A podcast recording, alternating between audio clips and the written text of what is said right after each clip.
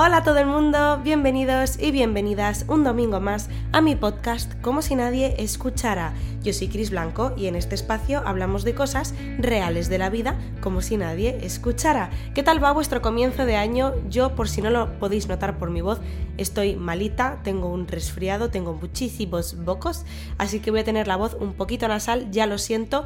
Está toda España mala, o sea, no, no sé qué está pasando, pero yo, desde luego, pues no iba a ser menos y aquí estoy durmiendo cuatro horas por la noche porque soy incapaz de respirar bien, porque la nariz la tengo taponadísima.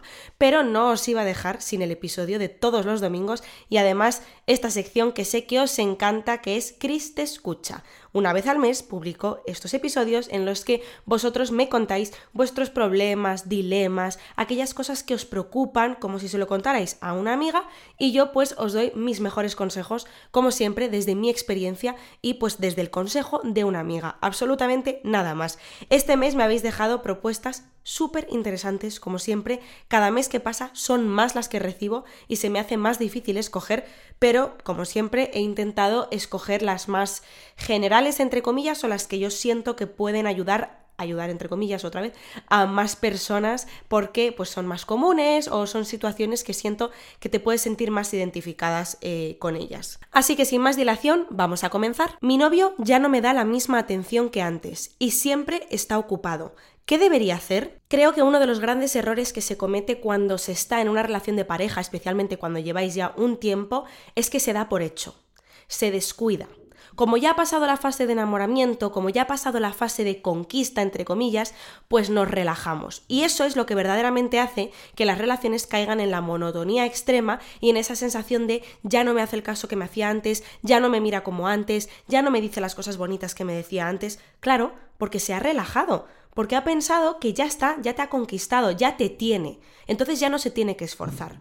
Que tú y yo llevemos muchos años juntos no significa que te tengas que relajar, tengas que darme por hecho y tengas que dejar de esforzarte por mantener la relación viva. A una persona se la conquista día a día, no solamente en los tres primeros meses. Está muy bien que en la etapa de enamoramiento tengamos fiestas en nuestro corazón y queramos estar todo el rato dando besos, abrazos, detalles. Es lógico porque estamos con un chute de hormonas que te impulsa a hacer eso. Pero eso no significa que cuando acabe esa etapa, porque inevitablemente va a acabar, te tengas que relajar. Obviamente no vais a estar siempre en el mismo punto de enamoramiento extremo, de querer hacer detalles todo el rato, de querer pasar todo el tiempo juntos, porque eso se va relajando, porque no sería sano estar siempre en esa etapa de enamoramiento, ¿no? Pero eso no significa que no tengas que tener detalles, que no tengas que valorar a tu pareja, que no tengas que apreciar el hecho de que está contigo y por lo tanto cuidarla. Una relación es literalmente como una planta. Cuando te la llevas a tu casa estás súper emocionado, la admiras, qué bonita es, me encanta, la riegas, la pones al sol, que le dé el aire, le abres la ventana,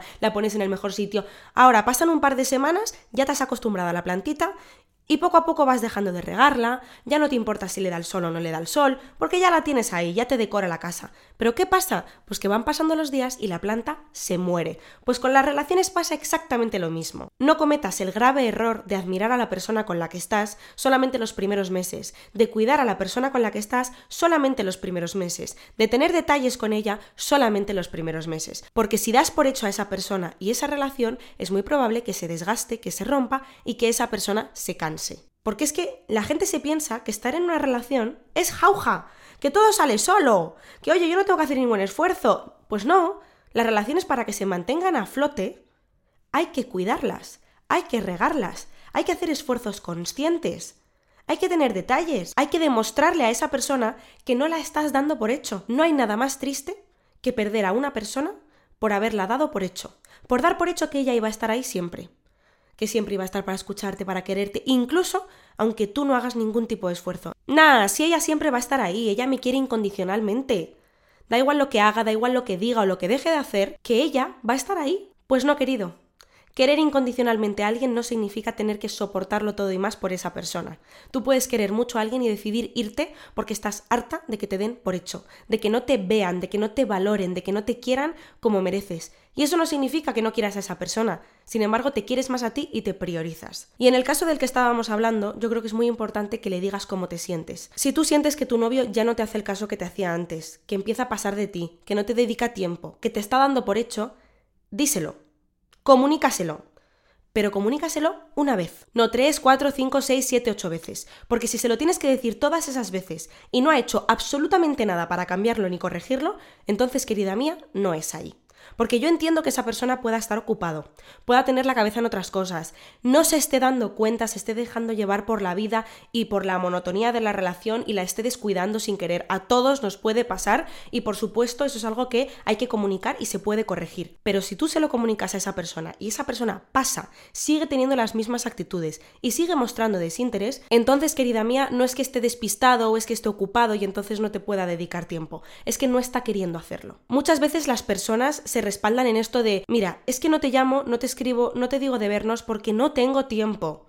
Esto semana tras semana, semana tras semana. No, querido, no es que no tengas tiempo, es que no estás queriendo buscar tiempo para mí, que es diferente. Porque un minuto para llamar, un minuto para poner un mensaje, cinco minutos para vernos, si realmente te interesa alguien, los tienes y los sacas debajo de las puñeteras piedras. Entonces, excusas las justas porque eso te hace sentir imbécil. Así que simplemente eso, tú comunícaselo. Si se lo comunicas y corrige las actitudes y te empieza a hacer más caso, pues oye, mira, son cosas que nos pueden pasar a todos. Todos nos podemos dejar llevar por, por la vida y al final acabar descuidando, entre comillas, nuestras relaciones. Pero si ves que eso se dilata en el tiempo y se lo tienes que decir una y otra vez, una y otra vez, una y otra vez y no hace nada al respecto, entonces, amor, tú te mereces algo bastante mejor que estar yendo detrás y rogándole eh, cariño y atención a alguien que no te lo está dando porque no está queriendo. Me encariño muy pronto de las amistades y después nunca recíproco y siempre acabo decepcionada.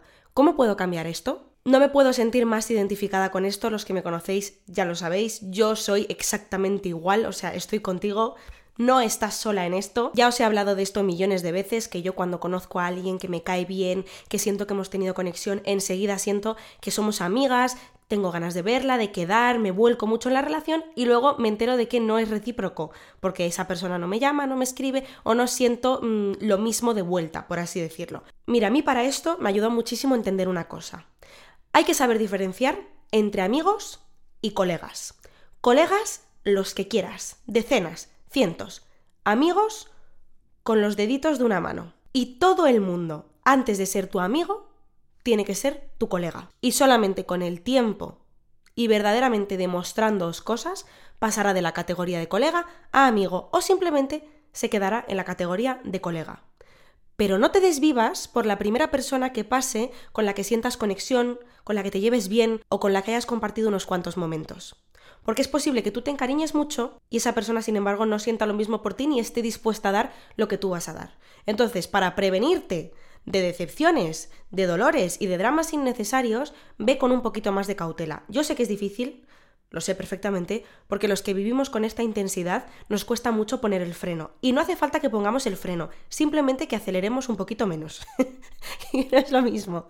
No es lo mismo meter el freno que ir poco a poco. Entonces, mi consejo sería que fuéramos un poco más poco a poco. Que vas conociendo a alguien que te cae bien, genial, pero dale tiempo. No hagas enseguida, ay, ya estás mi mejor amiga, entonces quiero verla todo el día y entonces abandono a todo el mundo porque solamente le quiero a ella. No. Vamos poco a poco, vamos viendo, las cosas de palacio van despacio y sobre todo, entiende que no todo el mundo está dispuesto a dar por ti lo que tú estarías dispuesto a dar por ellos. Porque tú igual quieres con mucha más intensidad, te vuelcas mucho más, te enamoras más de las personas y la gente igual simplemente está buscando a alguien con quien pasar el rato, con quien echarse unas risas. Y eso no te tiene que ofender, no te tienes que enfadar con esas personas, tienes que entender que no todo el mundo busca lo mismo. Y luego habrá personas maravillosas con las que conectes en el mismo nivel y construyáis esa relación que tú quieres y que esa persona quiere. Pero para eso se necesita tiempo, se necesita confianza y la confianza va despacito. Yo siempre he pensado que mi problema era que era demasiado intensa y que tenía que dejar de ser así porque me estaba haciendo mucho daño. Y con el tiempo he aprendido que esto no es así. El problema no está en que yo sea demasiado intensa. El problema está en que soy demasiado intensa con las personas equivocadas. Que soy demasiado intensa con todo el mundo, cuando solamente tengo que serlo con las personas que valoran esa manera mía de querer, esa manera mía de volcarme. No se trata de echar el freno con todo el mundo, se trata de acelerar con aquellas personas que lo merecen. Para más consejos automovilísticos, manden un mensaje al 558452. Cuando algo no me sale bien o estoy frustrada, lo pago con las personas a las que quiero cuando ellos no tienen ninguna culpa. ¿Qué debería hacer? Bueno, creo que esto es súper común y que nos pasa a todos en mayor o menor medida. Al final, tú con quien te desfogas, con quien te desahogas, es con quien tienes confianza. Tú no vas a coger a una persona que conoces poco o con la que tienes poca confianza y le vas a contar todos tus problemas o te vas a permitir el lujo de estar triste, de estar cansado, de, oye, de verdad, necesito mi tiempo. No, no te lo vas a permitir porque no hay confianza. Cuando tú no tienes confianza con alguien, tienes esa necesidad de ser súper simpáticas, súper complaciente. Bueno, no todo el mundo, al menos yo desde luego que sí. Cuando yo no tengo confianza con alguien, soy complaciente, simpática, incapaz de decir una mala palabra, de que se note que estoy cansada, pero sin embargo, cuando tengo confianza, pues oye, mira, estoy cansada, no me apetece hablar, mm, déjame en paz, esto me molesta. Y evidentemente eso en cierta parte está bien, porque significa que te sientes en un lugar seguro, significa que estás en un espacio en el que puedes ser tú al 100%, ¿no? Incluso en tus malos días. Pero eso no te da derecho a pagarlo con esa persona. Eso no te da derecho a volcar tus malos sentimientos, tus malas sensaciones o tus frustraciones en otra persona. ¿Con qué? Con faltas de respeto, con muestras de desprecio, hablando mal a la otra persona. Eso es injusto. Entonces, como todo, yo creo que aquí la cuestión está en cómo lo dices. No se trata de que tú me ocultes que te encuentras mal o que estás triste o que estás frustrada por el simple hecho de no querer cargarme o no pagarla conmigo. No, se trata de que me lo comuniques bien. Se trata de que me digas, oye, hoy he tenido un día súper duro. Si me notas distante, si me notas callada, si me notas un poco más irascible, que sepas que es por esto, pero lo último que quiero es pagarlo contigo.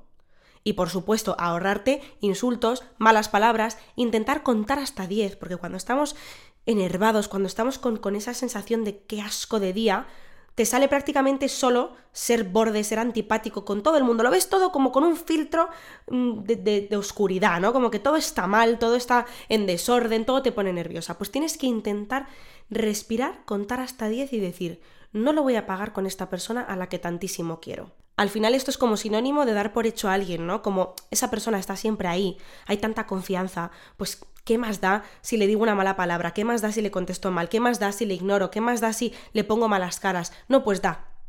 Da, da bastante. Porque una mala cara un día, bueno, pero dos, tres, cuatro, cinco, seis, lo mismo acabas hasta las narices de esa persona. Una mala palabra, bueno, igual la puedes tolerar, pero cuando coges la carrerilla de las malas palabras, te aseguro que, vamos, a, eso sí que es rienda suelta. Que cuando se empieza a hablar mal es muy, es muy tentador seguir desahogándote hablando mal. Entonces ahí yo te aconsejaría que contaras hasta 10 y que si tú misma sabes que esas personas no tienen culpa, no empeores tu situación estropeando esas relaciones con esas malas actitudes. Mi ex quiere seguir con lo nuestro para ver si sus dudas eran una etapa o no. ¿Qué debería hacer? Pregúntale a tu ex que si te ha visto cara de experimento social. Pregúntale a tu ex si te ha visto cara de, de tester.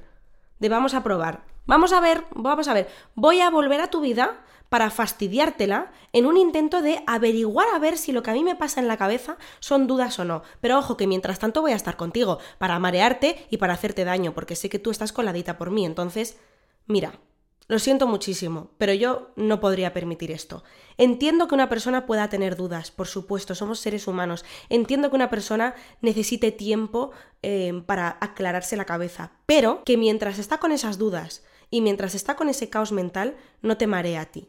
Es decir, esto no es un voy a volver contigo para ver, para probando, ¿no? Estando contigo y, y, haciéndote ilusiones a ver si lo que yo estaba sintiendo eran dudas, era una etapa o no. Y ya según vea, decido tus sentimientos me importan una mierda. Yo estoy aquí para aclararme yo la cabeza. Pues no, evidentemente eso no es justo. Si te quieres aclarar la cabeza, si tienes dudas, te tomas un tiempo para ti mismo, reflexionas, te das un paseo, meditas, te tomas eh, una Coca-Colita, lo que quieras, pero no me utilices a mí para comprobar a ver si lo que tienes son dudas o no. Entonces yo en este caso en particular pondría un límite. Si tienes dudas, si no sabes si quieres estar conmigo o no, tómate un tiempo, distánciate de mí, piénsalo, pero no estés mientras conmigo, haciéndome pensar que te vas a quedar, que verdaderamente me quieres, utilizándome para ver si aclaras tus dudas o no, o si es solo una etapa, porque eso solamente alarga mi sufrimiento. Siempre me siento muy mal cuando me pongo yo primero y tengo que decirle que no a alguien. ¿Qué consejo me darías? ¿Cómo no te vas a sentir mal cuando empiezas a decir que no si llevas toda tu vida diciendo que sí a todo? Es lógico, es absolutamente normal, no estás acostumbrada a poner límites. Pero ni tú, ni yo, ni muchísimos de los que estamos escuchando este podcast. Otros sí, ¿eh? Otros sí, porque yo pensaba que todo el mundo era como nosotros. Pero no, yo tengo amigas que te aseguro que dicen que no, que no van, que no quieren, que no les den, y se quedan tan anchas, no tienen remordimiento, no tienen culpa, ¿qué va?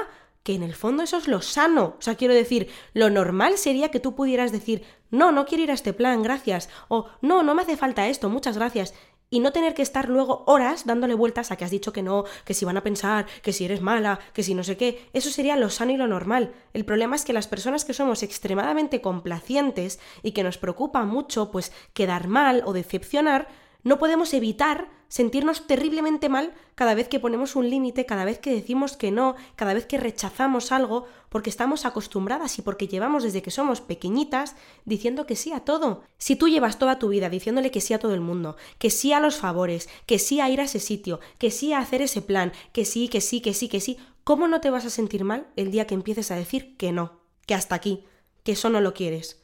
Obviamente es una sensación súper desagradable, pero si quieres empezar a poner límites y verdaderamente ponerte a ti primero, vas a tener que asumir que durante un tiempo, hasta que aprendas y hasta que te acostumbres, vas a sentir esa culpa que te viene dada de la costumbre de haber estado tanto tiempo complaciendo a los demás, porque tú has creído en tu cabeza que lo correcto era decir siempre que sí, era complacer a todo el mundo. Entonces ahora tienes que desmontar y deconstruir esa teoría, tienes que, que desapegarte de ese sentimiento de culpa que tienes cada vez que dices que no, que no tiene, o sea, que no es real, que es que muchas veces pensamos que como sentimos algo o como pensamos algo, tiene que ser real. Es decir, si yo me siento culpable cada vez que digo que no a ir a un plan, por ejemplo, significa que estoy haciendo mal en no ir a ese plan porque me estoy sintiendo culpable.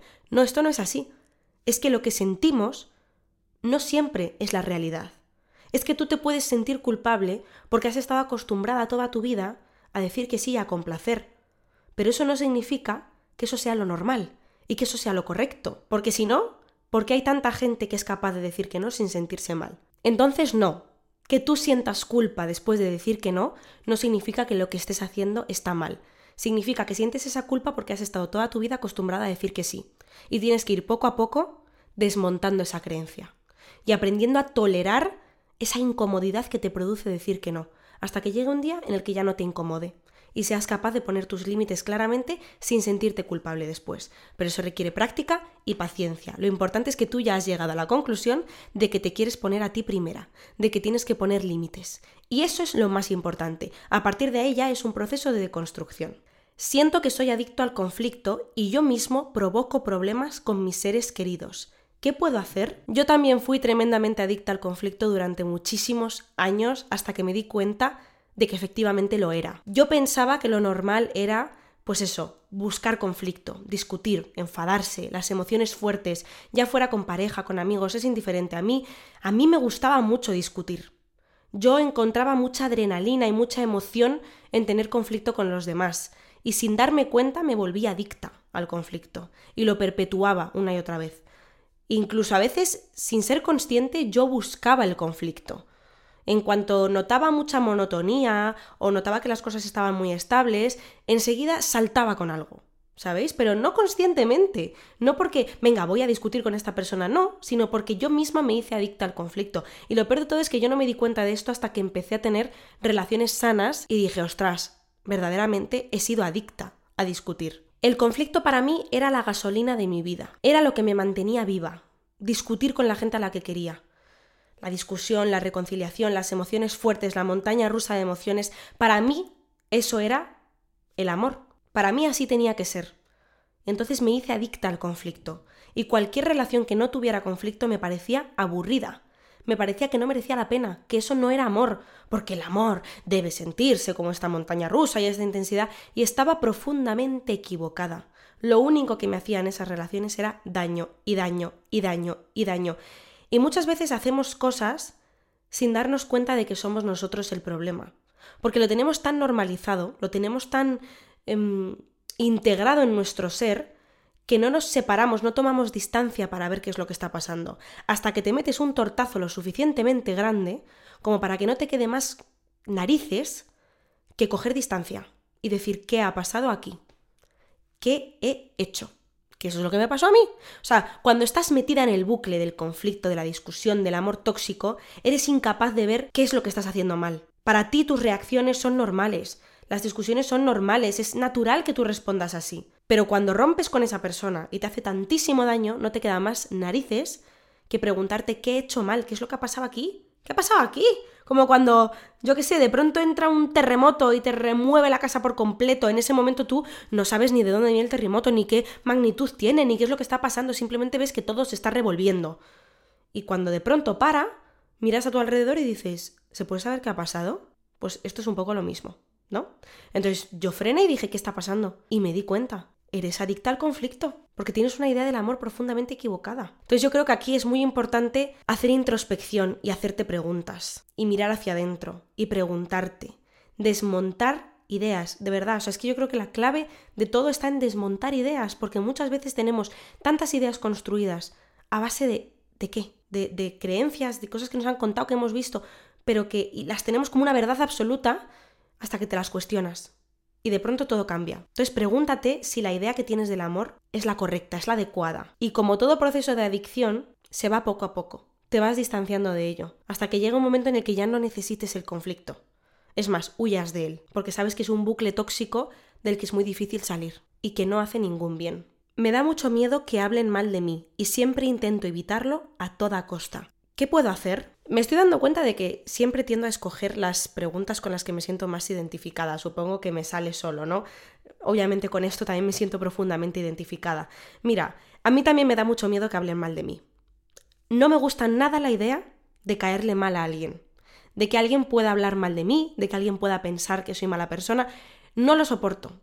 Y por lo tanto he estado toda mi vida intentando controlar eso. Es decir, siendo súper simpática, diciendo que sí a todo el mundo, intentando enterarme de lo que todo el mundo dice de mí. Conclusión, nunca estoy satisfecha. ¿Por qué? Porque no lo puedes controlar, querida. Al igual que tantísimas otras cosas en la vida, tienes que asumir que va a haber gente a la que le vas a caer mal, que va a haber gente que va a hablar mal de ti, que va a tener opiniones sobre ti. Es inevitable. Ya sea que te expongas muchísimo como yo, o que te expongas muy poquito y que tengas muy pocos amigos, da igual. A la gente, a las personas nos encanta hablar, nos encanta cotillear, nos encanta chismear e inevitablemente tenemos prejuicios y juzgamos a los demás. E incluso las personas que intentamos no hacerlo nos sale solo. Por más que tú intentes no prejuzgar, sin querer tenemos juicios sobre los demás, nos sale solo. Entonces, en vez de obsesionarte tanto porque los demás no hablen mal de ti y temerlo tanto, asúmelo. Asúmelo. Muchas veces es que los miedos se atajan así, asumiendo. Vale, Van a hablar de mí, ya está. No es tengo miedo de que hablen mal de mí, entonces voy a intentar evitarlo. No, asume, suelta. Van a hablar mal de mí. Van a hablar mal de mí, ya está. ¿Realmente importa el juicio que tenga una persona que no me interesa? El comentario que pueda hacer, el pensamiento que pueda tener, que cotilleen sobre mí, realmente me importa, realmente voy a desperdiciar tiempo de mi vida en intentar convencer a los demás de que soy buena persona, de que me quieran, de que tengo que caerles bien, de que en realidad... No, es agotador. Es agotador intentar convencer a todo el mundo de que eres buena persona, de que eres buena amiga, de que les vas a caer bien, de que les tienes que caer bien porque eres una maravillosa persona. Pues no, va a haber gente a la que no le vas a caer bien. E incluso, si intentas caerle bien a todo el mundo, va a haber mucha gente a la que le caigas mal por el simple hecho de que intentas caer bien a todo el mundo. Conclusión, es imposible caer bien a todo el mundo, es imposible que la gente no hable de ti Vamos a hablar, todos vamos a hablar de todos, es natural. Tienes que asumirlo, deja de resistirte. Eso significa que tienes que trabajar tu autoestima y tu confianza. Porque si tú estás muy segura de ti misma y sabes quién eres y sabes las personas que tienes en tu entorno y ellos saben quién eres, te va a dar exactamente igual lo que digan de ti. Y eso hay que trabajarlo, y me incluyo. Aquí la primera que lo tiene que trabajar soy yo. Pero la clave está en soltar. Esto es como cuando yo tenía problemas con el insomnio que yo era como, no es que no puedo no dormir, tengo que dormir. Entonces me voy a poner una eh, manzanilla, me voy a poner eh, infusión de lavanda, me voy a ir a dormir a las once y media, voy a poner la luz así de tenue para que me induzca el sueño y al final, ¿qué hacía yo? Estar absolutamente con los ojos como platos pensando, tengo que dormir, tengo que dormir, tengo que dormir. ¿Cómo se me pasó esto? Diciendo, vale, no voy a dormir. Lo asumo, no voy a dormir. Con todas sus consecuencias. No voy a dormir, ya está. ¿Y qué acaba pasando? Que te duermes. Pues esto es lo mismo. Van a hablar mal de mí. Van a hablar mal de mí, vale. Hasta que te dé exactamente igual lo que hablen de ti. Porque estés tan segura de ti misma que te la pele, con perdón, lo que digan los demás. Espero que os haya encantado este episodio de Cris te escucha con estas propuestas tan interesantes. A mí la verdad que me ha encantado estar aquí un ratito con vosotros y con vosotras, como siempre. Nos vemos la semana que viene, os mando un beso gigantesco y hasta pronto. ¡Chao!